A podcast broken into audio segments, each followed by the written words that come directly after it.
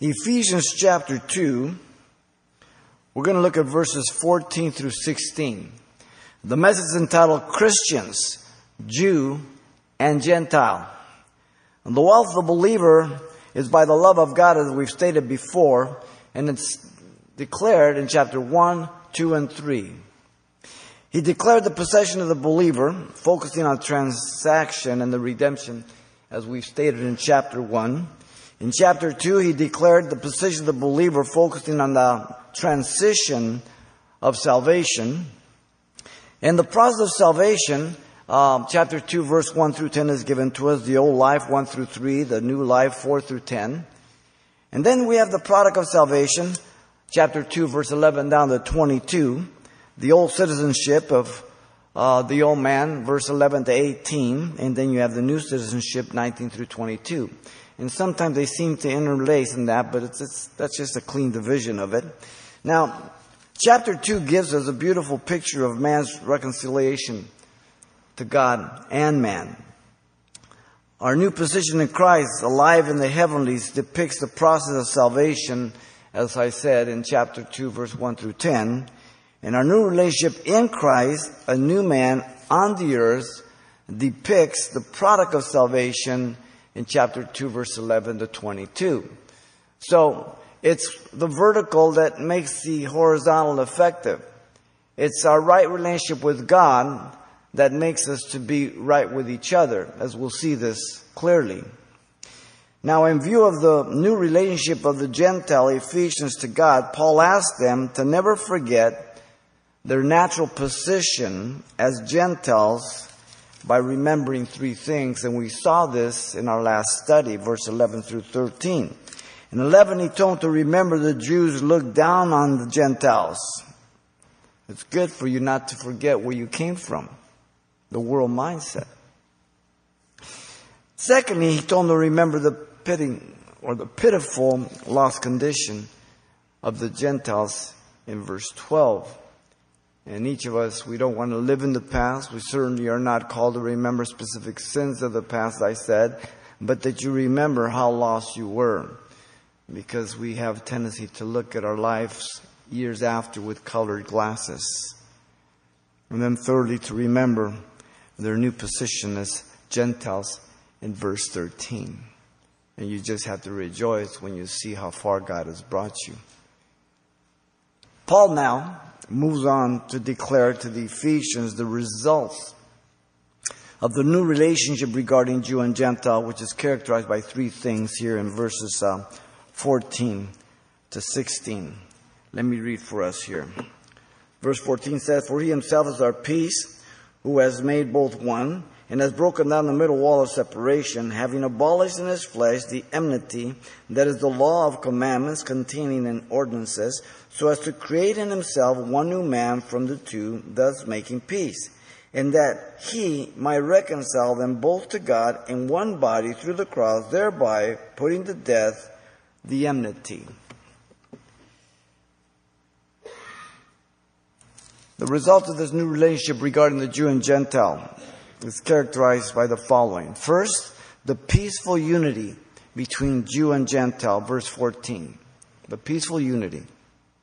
Secondly, the peaceful tranquility between Jew and Gentile in verse 15. And then thirdly, the peaceful affinity between Jew and Gentile, verse 16. He begins by giving us the peaceful unity between the Jew and Gentile. Look at verse 14. The apostle Paul here declared Jesus was the common source uniting both Jew and Gentile. Now, for us, we say, well, yeah, that, but we don't understand the, the hatred, the animosity, the difficulty, the, the emotional and, and, and, and, and just hostile environment between these two groups. Now you remember that God only saw the world in two, two groups, Jew and Gentile. Okay? Now he sees three groups Jew, Gentile, the Church of God. So you fit in one of those three categories. Okay? He sees no other categories. He says, For he himself is our peace who has made both one. So Paul stated the efficiency of the blood of Jesus. Notice carefully the word for explains, uh, explains giving the reason for the Gentiles being drawn near to God who were far off, looking to verse 13. The personal pronoun he is emphatic. But he and no other person accomplished the drawing near to God of the Gentiles. The connection is with the blood of Christ. Mark that well. Verses are connected. The Greek has the article, the blood, the Christ, making them interchangeable, personifying. The blood is Christ, and Christ the blood. Notice Paul stated that for this reason, Jesus Christ is our peace.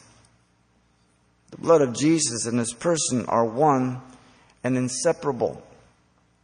Blood speaks of his death. The person of Jesus speaks of being alive now. The word is is the indicative present active. He was dead. He paid the price, but he's alive. There's the receipt, the acknowledgement of that payment. Notice he is the personification and embodiment of our peace. The root word for peace there is to join together, implying something um, previously broken or fractured or separated. You get the name Irene from this word. the word peace is usually used to indicate a tranquil state of a soul assured of his salvation through Christ, but not in this context. It's not salvation. It's the result of salvation, what it did to Jew and Gentile. Paul stated the identity of this peace that united them as one together by the phrase, who has made both one. Both refers to the Gentiles and the Jews, just as the word our indicates Jew and Gentile because they're one. The tense is the aorist active, literally having made, indicating the accomplished fact. Whether people want to believe it, accept it, it doesn't matter. It has been accomplished for those who put their trust in Christ. Those who were far off from God, the Gentiles, and those who were near God, the Jew, were united together in peace by Jesus by being saved. Verse 13. Having the same Savior that forgave their sins by his blood. Leviticus 17:11 The life of the flesh is in the blood I've given it to you for an atonement upon the altar. Ephesians 1 7 says forgiveness has come of our sins by the blood of Jesus Christ. He opens up the epistle that way. Hebrews 9:22 Apart from the shedding of blood, there's no remission of sin.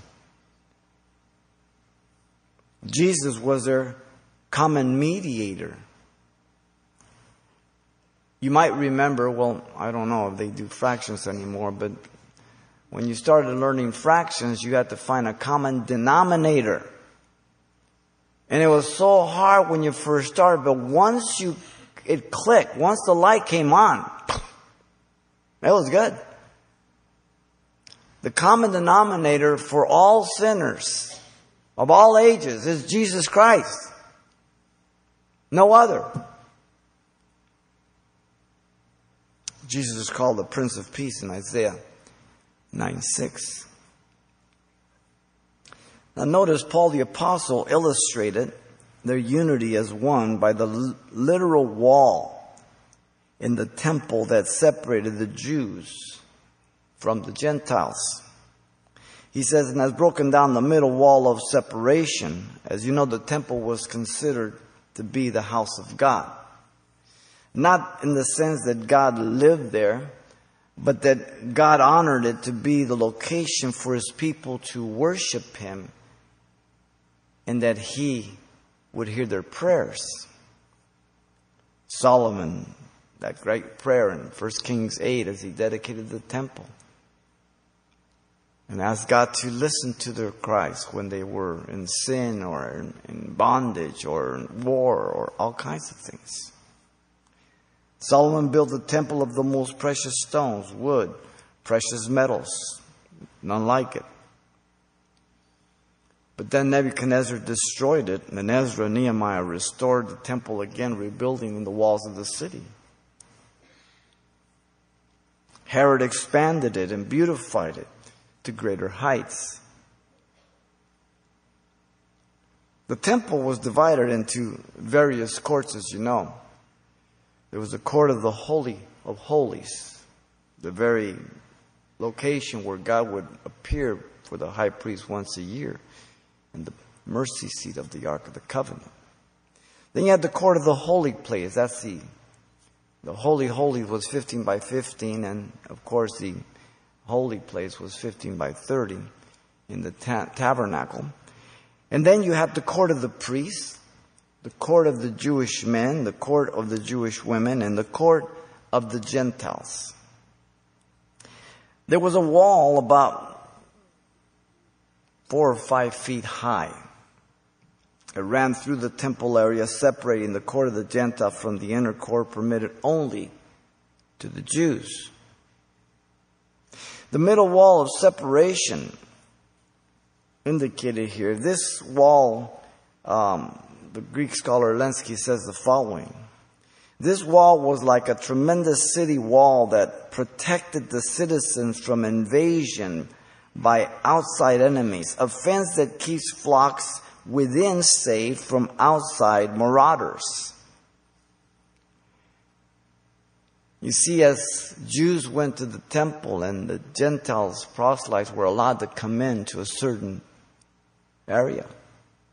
That wall spoke very, very clear. In fact, there was a placard on that wall. It read as follows. No foreigner may enter within the barricades which surrounds the sanctuary and enclosure. Anyone who is caught doing so will have himself to blame for his ensuing death. How's that for worship? So it was thick. It was thick hostility. The wall spoke of the contempt and hatred between the Jew and the Gentile. Paul the Apostle was nearly beat to death when he was thought to have brought some Gentiles in in Acts 21, you remember. They accused him falsely because they had seen some Gentiles with him in the city prior, so they thought he brought them in. This wall of prejudice and separation was removed by Jesus, Paul is saying. The phrase has broken down means to destroy, remove, or annul. The tense again is the aorist active, having broken down, stating the accomplished fact both Jew and Gentile, seeing themselves as dead in trespasses and sins, and saved now by the grace of God through faith, saw themselves standing on equal ground. This is nothing natural. This is an experience of the supernatural. This does not happen because we're educated. This does not happen because we're just kind of just good natured. This happens because the Spirit of the living God has just devastated our life for the good. and He has changed the very fiber of our thinking, of our believing, what we embrace to be truth and air about the things of God and the things of man, who we are and who and what God has done. As we look to our nation, we see the hostility, the animosity, the, the racial uh, pitting and igniting of America. Man is not good. And those in positions of power understand how to move the masses in hatred. Because we're sinners. It's amazing what an individual will not do alone. But it is more amazing what one individual will do when he is part of a mob. The heart of man is deceitful, desperately wicked above all things. Only God knows it. There's a book called The Peace Child. These tribes in Africa, there's this child, they were always at odds and killing each other, and they took the act of giving one of their children to the other tribe as a token that they would never attack them. Because if they attacked them, of course, the danger would be they would kill that one of their own. And there was an amiable stay, a oneness that came about, a peace. God sent His Son to become one of us. And what did man do? Man killed him. you see? If you have been born again and are growing, developing, and maturing spiritually, you're becoming more like Jesus. And certain things will be true of you.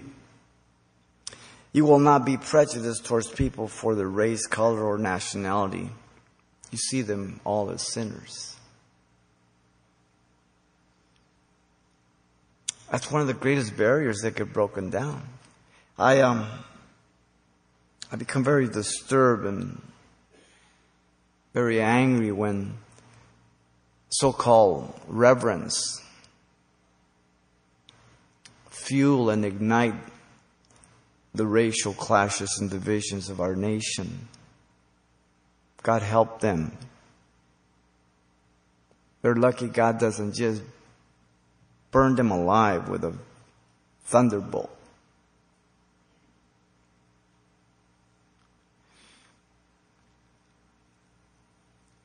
You at the same time understand that there are good, ethical, and moral unbelievers, and there are others that are not.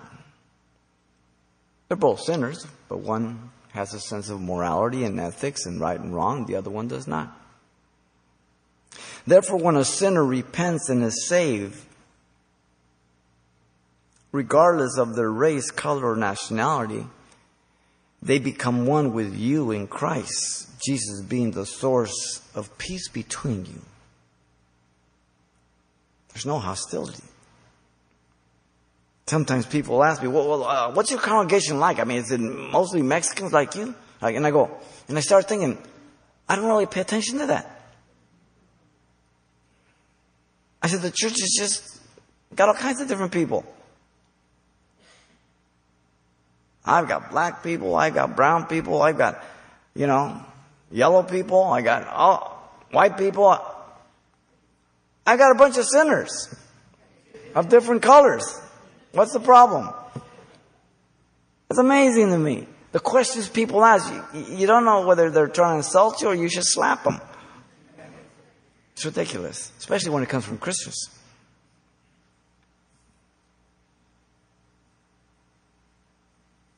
2 Corinthians 5, 16 through 17, listen carefully. Therefore, from now on, we regard no one according to the flesh, even though we have known Christ according to the flesh, meaning this human body, yet now we know him no longer. Therefore, if anyone is in Christ, he is a new creation. All things have passed away, and behold, all things become new. So we're not to look at each other according and after the flesh.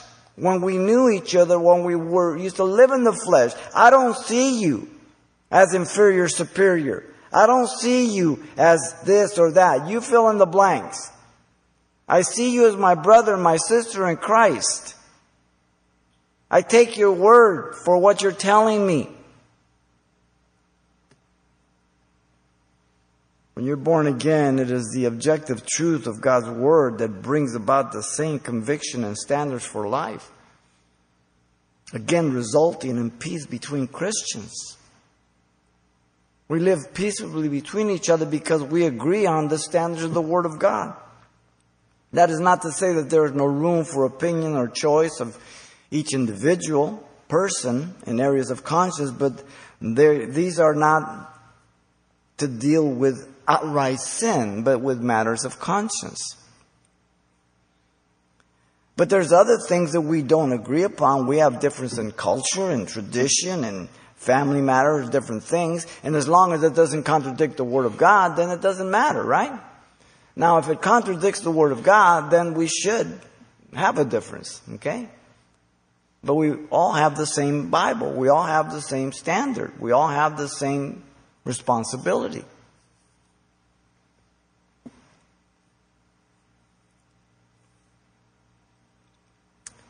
Jesus becomes the source of our peace, and we draw from him. Colossians um, 3:10 through 11. Notice he binds us together.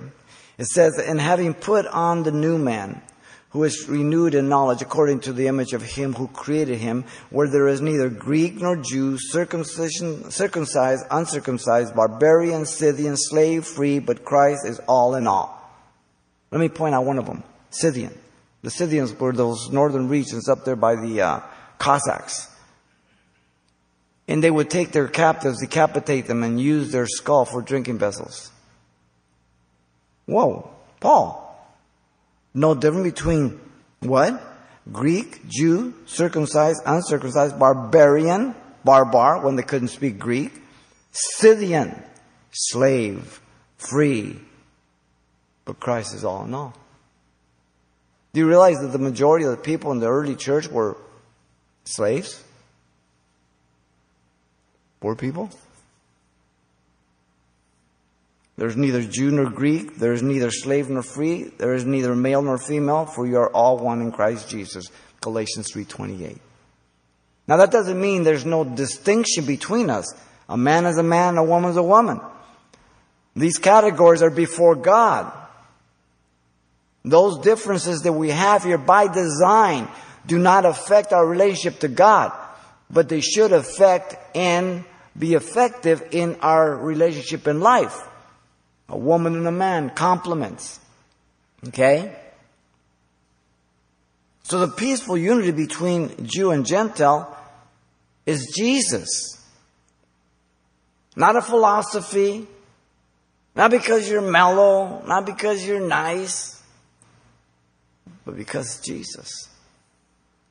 Notice secondly, the peaceful tranquility between Jew and Gentile is given next in verse 15. The apostle Paul indicated the manner by which Jesus removed this wall of separation that accomplished this united oneness of Jew and Gentile. Paul pointed out Jesus abolished this wall of separation by his human body, having abolished in his flesh the enmity. And let me tell you, when they saw Jew and Gentile one, they took notice. They,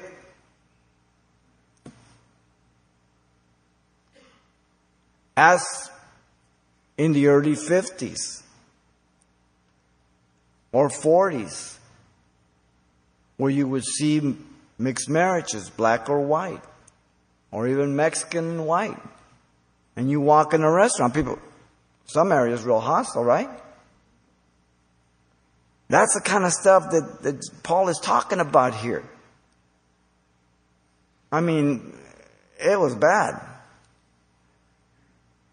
And God used this hatred to magnify the power of the gospel. The phrase having abolished is an chiastic arrangement with the previous participle having broken down. In other words, the sentence structures it, it balances each other. Having broken down balances having abolished. The middle wall separation balances his flesh and the enmity. They point to each other. Okay? The phrase having abolished means to render inoperative, idle or useless, annulled, put out of commission, wiped out. The second gives reinforcing emphasis to the fact of the first. The tense again is the aorist active, having abolished like having broken, stating an accomplished fact. Whether people take advantage of that truth and that finished work, that's an individual choice. But the individual choice does not affect the validity and the actuality of that accomplishment. Very important. Physical body of Jesus, notice, was essential for the effective transaction through the death of the cross. God became man through the incarnation. Jesus had a literal physical body like every human being, yet without sin, being conceived by the Holy Spirit. His name was Emmanuel, God with us, Matthew chapter 1, verse 20 through 23. The wall of separation, notice, was a source of enmity between the Jew and the Gentile. This wall caused them to hate each other by the Jews exalting themselves and looking down on the Gentiles, considering them as dogs. Matthew 15, 27. Paul later in Philippians says, and beware of dogs. He turns it on them. He's talking about the Jews who were Pharisees, the Judaizers. So now Paul, being a Christian, calls the Judaizer dogs. They're the real dogs. They believed the Gentiles were only created by God to kindle the fires of hell. The word enmity means hostility and animosity, and it's emphatic in the Greek related to his flesh and body. Don't miss the connection. Paul pointed out this wall of separation to be the law of Moses. He identifies it for us. This is the new, this is the law of commandments contained in ordinances. The two words that are used here are interesting. The word commandments means in order, an order or the ordered rule. The word ordinance means the doctrine or decree. Some believe Paul is speaking about the ceremonial law alone the law and statutes of washing and purifications, of eating certain foods, not eating other foods, feasts, Sabbath days, and so on. Jews, do you know, exalted the ceremonial law to establish their own self righteousness as they kept these things that made them feel better. Um, if you were a religious person, you understand this because you did certain things, and when you did certain religious things, like denying yourself food for a day or two, or certain holidays, or whatever you did, uh, or you gave 25 cents in the offering, you, you just felt that you were a little better than someone else. Religious things. The Gentiles took great offense to all of these ritual and ceremony. Paul had to be speaking about not only the ceremonial law, though, he had to be speaking about the entire law. Certainly, the ceremonial is very, very evident. This is not to say that the Ten Commandments are not in effect or required by God now.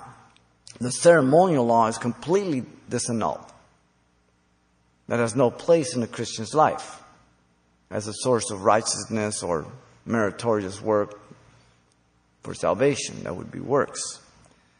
But rather, here the law only accused man of being guilty before God, requiring perfection.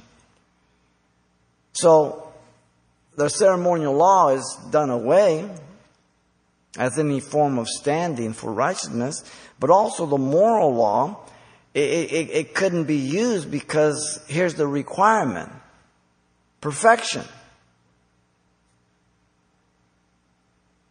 Who can meet that? Jesus said he came to fulfill the entire law, both ceremonial and moral, as our representative as the last Adam. Listen to him in the Sermon on the Mount in Matthew 5:17. Do not think that I came to destroy the law or the prophets. I did not come to destroy them, but to fulfill.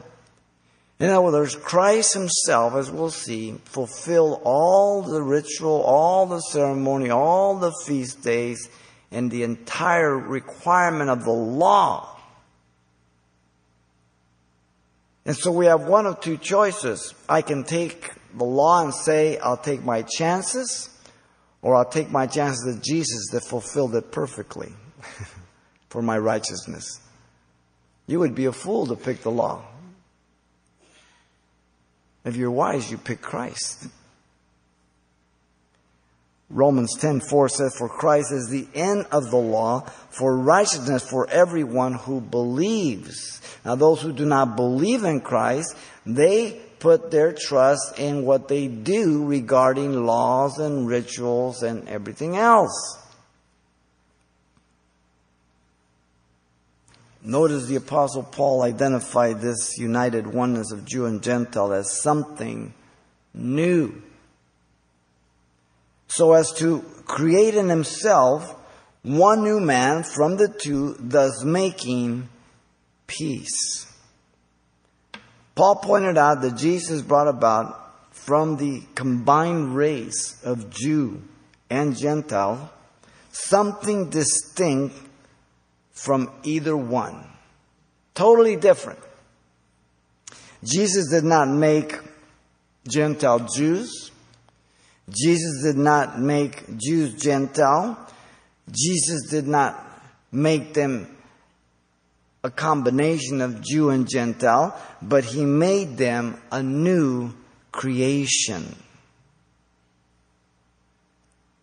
Paul identifies this creation, the new man.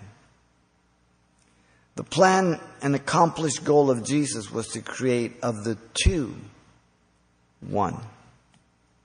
Ready for it? A Christian. A Christian means Christ like. And maybe that's the best way to ask people today. Don't say, Are you a Christian? Because, oh yeah. Don't ask like that anymore. Next time say, Hey, are you Christ like? What? they'll, they'll make sure they heard right before they answer now.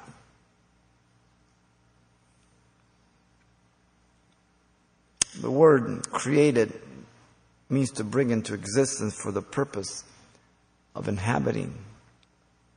The idea behind it is that of change and transform individual through the new birth. It's impossible for you to say you're a Christian without transformation. The heart first, then the mind, then it's evident in life. The aorist tense again implies the purpose was actually carried out. Notice Paul pointed out the irrefutable connection again in himself. He is our peace, beginning at 14. He abolished the enmity of his flesh, or in his flesh, verse 15, the beginning, and he created one new man. The word new, kainos, means new in kind and quality, opposed to not just mere time. It's altogether different. Both Jew and Gentile having the same common denominator Jesus, the Redeemer and Savior. Neither one of them could exalt themselves or look down on the other. And that is the same for you and myself. Now, let's be real and um, understand that in our flesh, our old sin nature, we at times have a tendency, if we walk in the flesh and put our guard down, to look at somebody, if we know some people, and say, and look down on them. And that, that check should, should rebuke me right away. Because I'm looking at that person after the flesh. Paul just said, we know no man after the flesh any longer, even though we knew Christ after the flesh, right? So unless you're backslidden, I have no reason to consider you as you used to be. Right? It's simple. simple to say. you got to fight for that ground. You got to bring your thoughts in captivity. You got to do good warfare.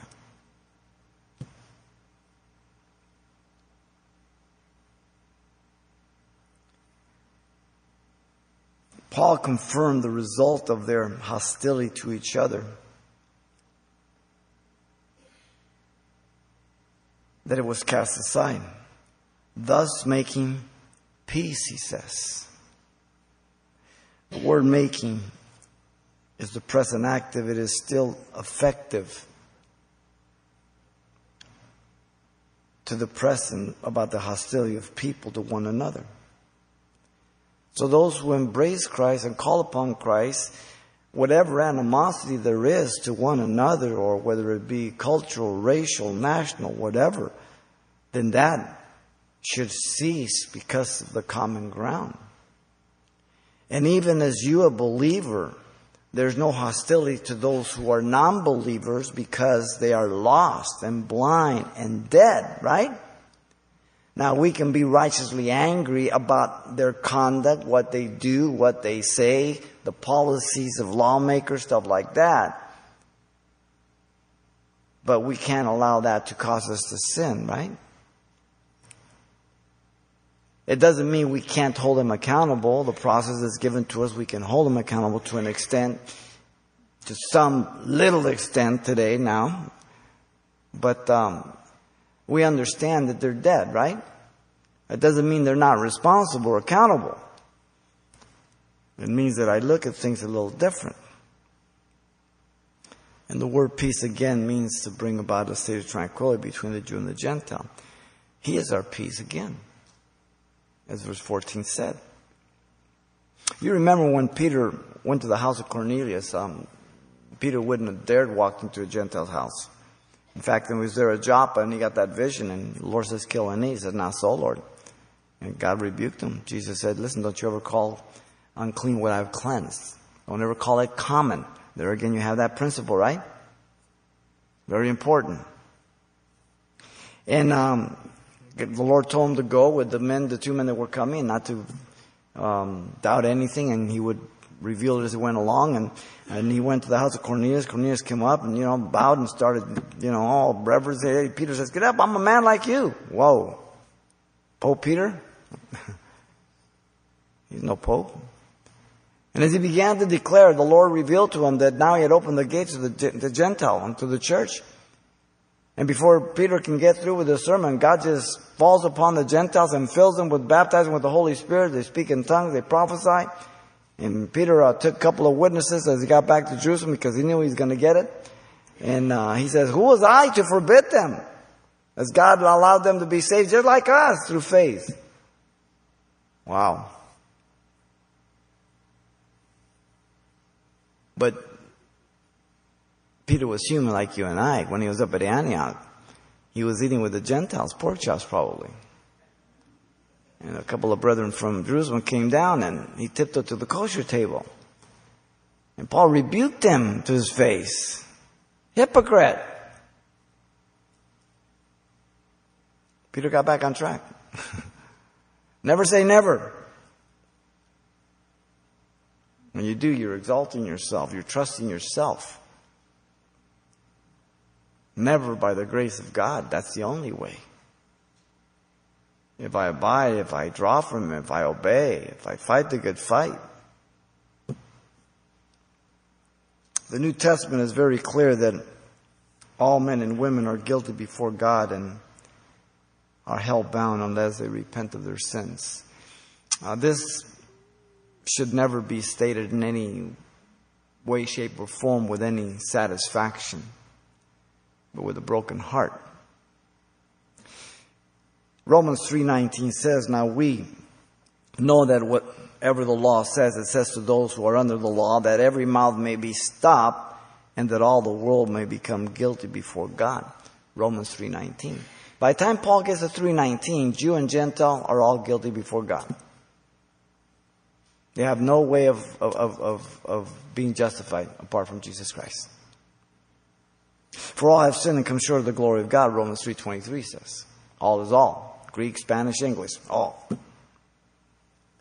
For the wages of sin is death, but the gift of God is eternal life in Christ Jesus our Lord, Romans 6.23. That's the choice that man has.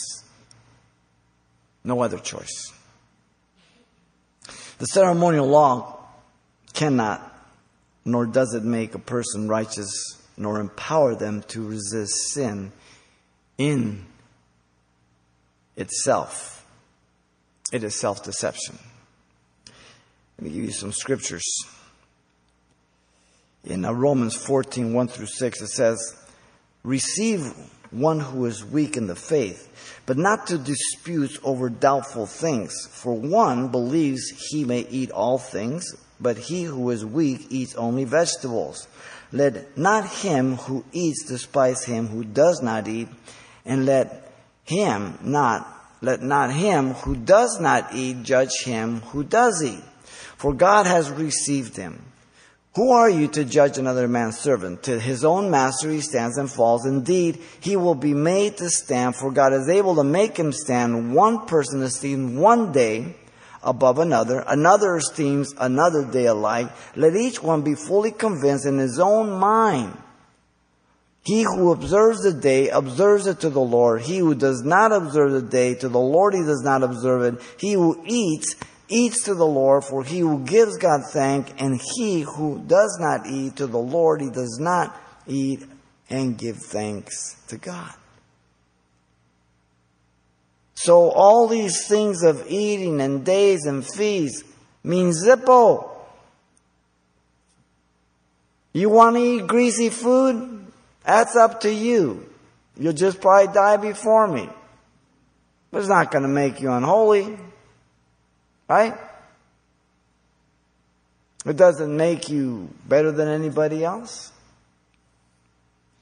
Colossians 2, 13 through 15 says, And you, being dead in trespasses, in uncircumcision of your flesh, he has made alive together with him, having forgiven you all trespasses, having wiped out the handwriting of the requirement that was against us, which was contrary to us, and he has taken it out of the way, having nailed it to the cross, having disarmed principalities and powers, he made a public spectacle of them, triumphing over them in it. And the cross, he nailed it all. He paid it all. In Colossians 2 16 through 23, it says, So let no one judge you in food or drink, in regarding the festivals, the new moon, Sabbath day, which are shadow of things to come, but the substance is of Christ. Let no one cheat you of your reward, taking delight in false humility and worship of angels, intruding into those things which he has not seen, vainly puffed up by the fleshly mind, and not holding fast the head, from whom all the body, nourished and knit together by joints and ligaments, grows with the increase that is from God. Therefore, if you died with Christ from the basic principle of the world, why, as though living in the world, do you subject yourself to regulations? Here are the regulations. Do not touch, do not taste, do not handle, which all concerning things which perish with the using according to the commandments and doctrines of men. These things indeed have an appearance of wisdom and self-imposed religion, false humility and neglect of the body, but are of no value against the indulgence of the flesh. You can do all this and they're not going to empower you to resist sin. You will fall prey to sin as easy, if not easier. They have no power. They give you an appearance of being holy, but you know you're not. The law was a prophetic preparation for the humanity of Jesus. Listen to Leviticus or uh, Luke 24, 25 through 27, they're in the Emmaus Road. You remember we just finished Luke. Then he said to them, this speaking Jesus, uh, foolish ones, and slow of heart to believe on all that the prophets have spoken. Ought not the Christ to have suffered these things and to enter into his glory? And beginning at Moses and all the prophets, he expounded to them in all the scriptures the things concerning himself. Genesis to Malachi. All about himself. Therefore, the law was a tutor to bring us to Christ that we might be justified by faith. But after faith has come, we are no longer under the tutor. Galatians 3 24 and 25. Schoolmaster. A schoolmaster, a tutor, uh, the word in the Greek is one who uh, the parents would get to to supervise the child from the time he got up in the morning to prepare him for the school, walk him to school so he don't get in trouble, and bring him back home. This, the law was a schoolmaster, a tutor to, to introduce us and to, to watch over us and to entrust us to Christ. Then I said, John speaking, Behold, I have come in the volume of the book. It is written of me to do your will, O God. Hebrews 10 7, not John, but I believe Paul wrote Hebrews. It's Hebrews. The volume of the book is written of me to do your will, O God. Everything. Now, listen to John, Revelation 19 10. And I fell at his feet to worship him. That's the angel that he was worshiping. But he, he said to me, see that you do not do that. I am your fellow servant and of your brethren eh, who have testimony of Jesus worship God for the testimony of Jesus is the spirit of prophecy. It's all about Jesus. The peaceful tranquility between Jew and Gentile is by Jesus. No one else. Notice thirdly in verse 16 the peaceful affinity between the Jew and the Gentile. The Apostle Paul revealed both Jew and Gentile were made right with God in and by the new creation of Christians. And that he might reconcile them both to God. Paul pointed out the effectiveness of the purpose of the Father and the Son. The phrase might reconcile does not imply doubt.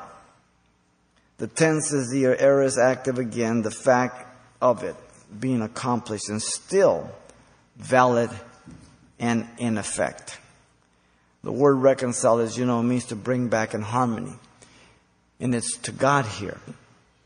Paul pointed out by the this reconciliation of both Jew and Gentile that they had been placed back where they belonged. Adam straight from God. He created him. In their right relationship with God, indicative of the first tablet of the law, the vertical relationship. Right? And then notice Paul the Apostle revealed both Jew and Gentile as this new creation of Christians we're a new community. Listen to the words. In one body through the cross. Paul pointed out they comprise one body. The metaphor of the body communicates many things, as you know. That they are many parts, yet one body. That they have many parts and they're different and distinct from each other. That the many parts complement and need one another and affect one another, and that the individual parts is there to serve the other parts of the body. The illustration of a human body. It speaks for itself, but we, we just don't get it. the implication being that there is but one head to this body.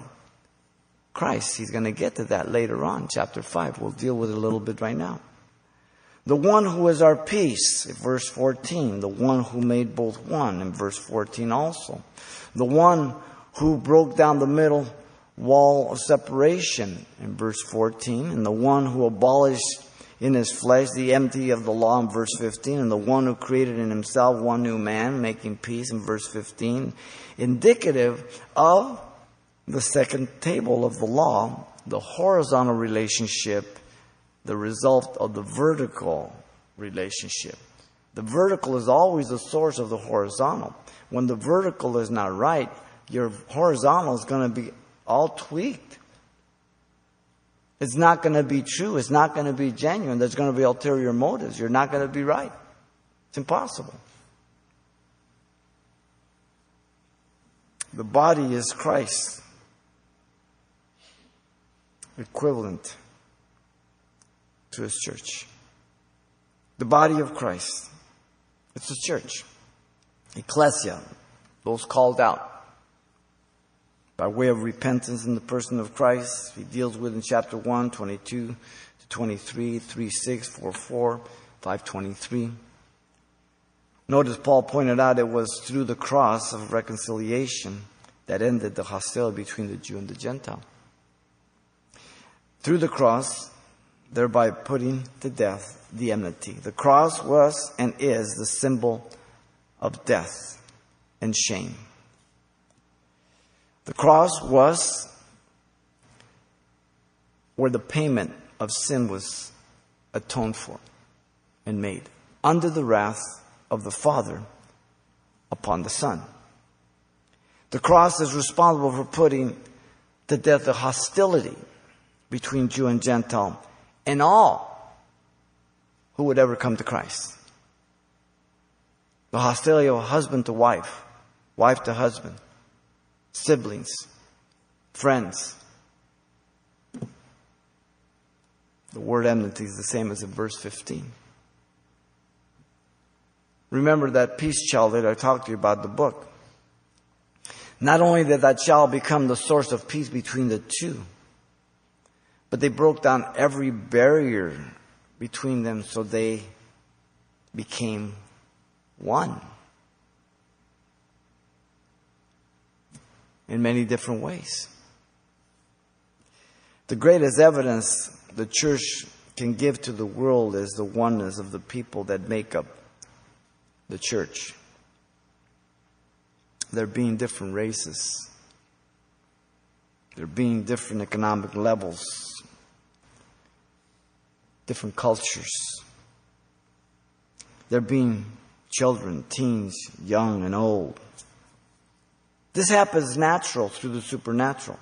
Now the thing today is that today's emergent church and church growth, they get into all this stuff. And what they purposely try to do is they, they, they try to reach different cultures so they can have this multicultural balance to appear so nice and righteous.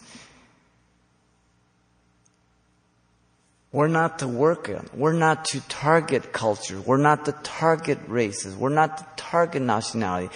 We're to preach the gospel of Jesus Christ and let God put it together. Because when you target them, you're going to cater to them and they're going to become entitled and they're going to demand their pound of flesh. Who can handle that? You got to be an idiot. When you go fishing, you can't see the fish. You just cast it out there. And what you bring up is what you eat. Simple. We don't target different groups, but churches do today. Because that's the buzz thing. Multicultural. God is multicultural way in advance but he does it by his spirit.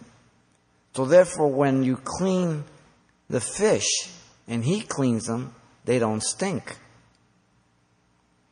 You go fishing, you try to clean them. You can clean them all you want. They're still going to stink.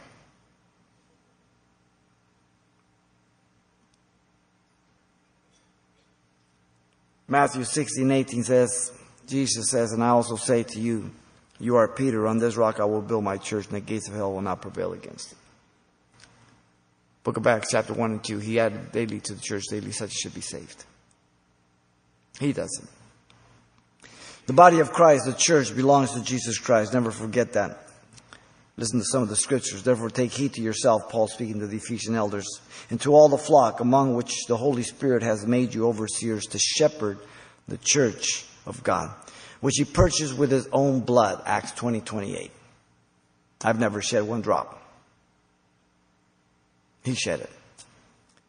To the intent, Ephesians says, 310, that now the manifold wisdom of God without might be made known to the church, to the principalities, powers and heavenly places. The angels are looking on what God is doing through us. To him, glory in the church by Jesus Christ, Jesus to all generations, forever and ever. Amen. Ephesians 3:21. To him goes all the glory. 320, uh, 523, for the husband is the head of the wife, also Christ the head of the church, and he is the savior of the body. What a parallel. Wow. What a responsibility we have as husbands. Who's sufficient for this apart from Christ? Stand up so we can laugh.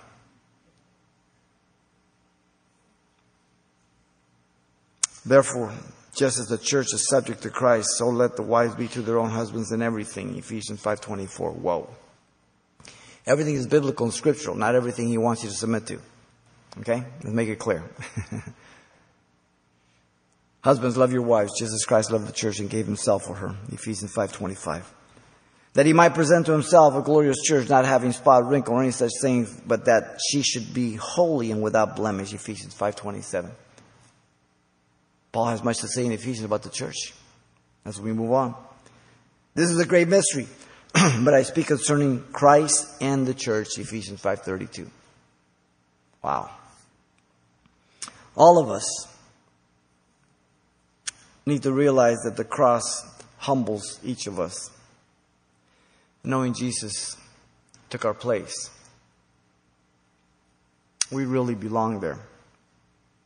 The cross is a stumbling block to the Jew and foolishness to the Gentile, 1 Corinthians 2.23 says. We are the church.